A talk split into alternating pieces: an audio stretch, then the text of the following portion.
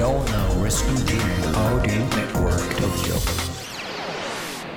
京ライフワークトークこんばんは番組ナビゲーターの田中由衣子です価値観が多様化し働き方に対する考え方も人それぞれの現代この番組では仕事や様々な活動を通じて独自のライフワークを実現している方をゲストにお招きしその取り組みや思いを掘り下げていきます。番組を聞いてくれるリスナーの皆さんと一緒に勉強していきたいと思いますのでよろしくお願いします。この番組は城北信用金庫の提供でお送りします。降り続いていた雨もいつの間にか上がりどんよりと暗かった空に七色の虹がかかる。雨が降るからこそ見える虹のように乗り越えて初めて見える景色があります。さあ一緒に傘を閉じて新しい景色を見つけに行きませんか？輝く未来を信じて城北信用金庫です。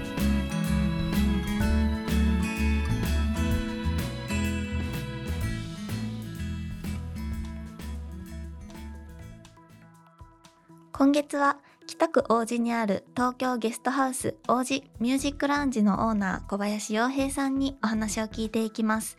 業種を限定せず様々なことに挑戦し実際に事業として行っている小林さん新たな事業を始めたいと考えている方必聴です。今後の事業はどんなことを考えていらっしゃいますか？今後の事業ですか、はい。まあ、直近でいくと、えー、3月はい。後半ぐらいに、えー貸し切りプライベートサウナをオープンする予定です、はい。それはゲストハウスのところにですか？ゲストハウス内に。うーん。今流行ってますもんねサウナ、流行ってますね。えー、え小林さんもお好きでってことですか？僕好きですね、はい。資格も持ってますし。えー、ああれって資格がいるんですね。いらないです。いらないです。といらないんですけど、あはい。好きなんで資格を取ったうっていうーん。それはどういう資格なんですか？サウナスパプロフェッショナルえー、っていうのと熱波師という資格をはい。2つ取りました、あのなんかタオルとかでそれが熱波師ですね。やるやつですね。そうですへ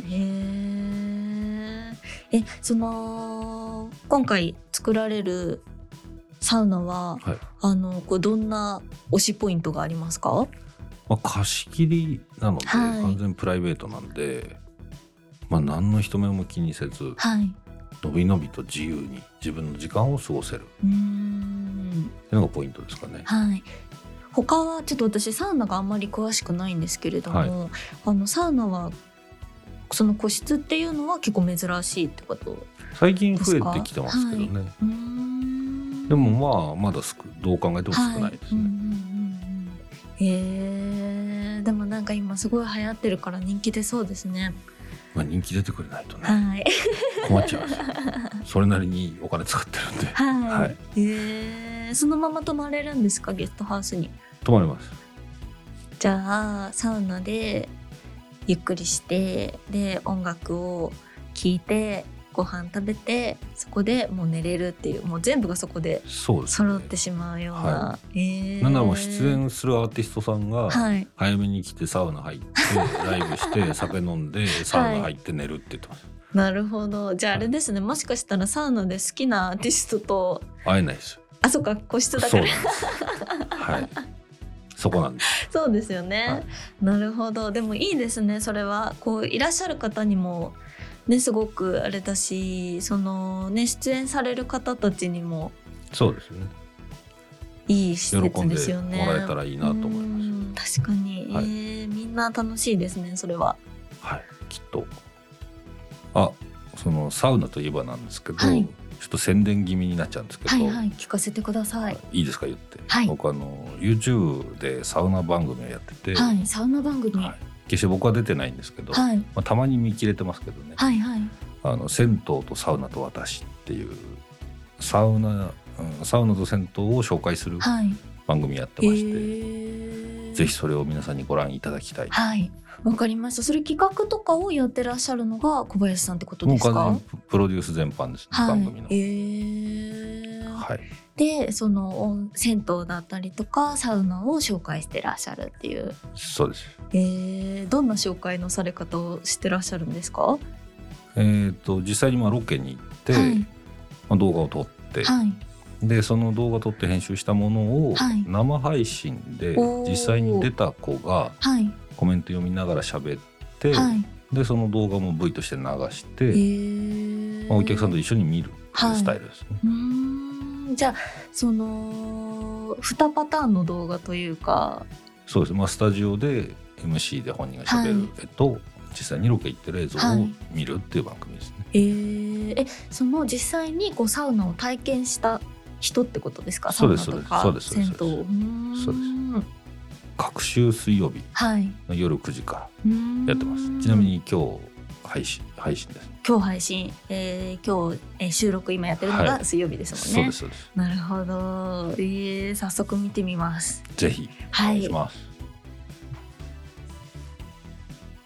他に今後やってみたいこととかって何かあったりしますか？まああんまり詳しくはまだ言えないんですけど、はい。ちょっと大規模なはい。ライブハウスをおー。作ろ企んでます。はい。えー、えなんかちょっと聞きたくなっちゃうんですけどあんまりこれは聞かない方がいいんですか？そうですね。まあうまくいくかわかんないですしまだ。本当まだ火種段階、はい。へー。まあ3000人キャパぐらいはい。ものを作りたいなとうん。企んでます。はい、でも今珍しいんじゃないですか？このご時世で新たにライブハウスを作ろうっていうのは。まあそうですね。でもまああのゼップ東京とか、はいまあ、スタジオコーストとか結構大きいとこがなくなっはい。てるので、うーんまあそれは別に代わりになるよ。そうですね。営業がうまくいってないからなくなったというよりは計画的になくなってる話なはい。ので、うーんまあ増えてもいいんじゃないのっていうところですかね。まあでもその音楽とかライブのファンはたくさんいらっしゃいますもんね。そうですね。うーん。えー、それも楽しみですごい。はい。ございます。じゃあ、えー続きまして、これが最後の質問です。あなたのライフワークは何ですか？この質問はゲストでお越しいただく方皆さんにお伺いをしています。個々の取り組みに限定されたお話ではなく、人生をかけて取り組んでいることや果たしたい目的を教えてください。難しい質問ですね。はい。まあ人生をかけて取り組んでいることと言われたら、まあ僕がいくつまで働くかわからないですが、はい。まあ、従業員の成長っていうものに関しては多分一生の課題になるんだろうなというふうには思ってますね。で果たしたい目的って言われると、まあ、僕より稼ぐスタッフを作りたいはい。と思ってます。へーなんか意外です。そうですよ。はい。なんかこうもっと音楽のこととか、うんそういうことかなって思ったんですけど結構こう後継というか、ね、その下の方たちのこう若い世代の方たちを見てらっしゃるんですね。まあだってねやっぱ従業員には感謝しかないので、はい。まあ、僕がやりたいことはやってられるのも、まあ、現場で働いてくれる子たちがいるんで、はい。まあ、その子たちがまあ僕を追い越していってくれるといいなとは思ってます。えー、でまあ80歳ぐらいになったらその元従業員たちのところにピンポン行って、500円ずつ回収したいな。毎日。それを500円でいいんですか？はい、それをライフワークにしたい。じゃはい。あそれがライフワーク。そうです。そうですそれをえーせっかく20人30人作って、はい。毎日こう30箇所訪問するっていう、はい、せっかく前半かっこよかったのに。そんな80代を過ごしたい。です、はい。ちょっとそんな小林さんの80代楽しみです。はい、ありがとうございます。小林さんへのインタビューいかがだったでしょうか？お話の断片から感じられる現実さと一緒に働く人を大切にする思いがとても印象的でそれがたくさん協力してくれる方がいる理由なんだと思いました新しいことを始めるときはまずやってみること考え尽くしてやり抜くことこれが軌道に乗せる秘訣なんですね。東京ライフワークトークでは番組へのご感想やこんな人にインタビューしてほしいといったご要望を募集しています。宛先は ant アットハンモックドット東京。ハンモックはアルファベットの小文字で H A N D M O C K です。明日も実りある一日になりますように。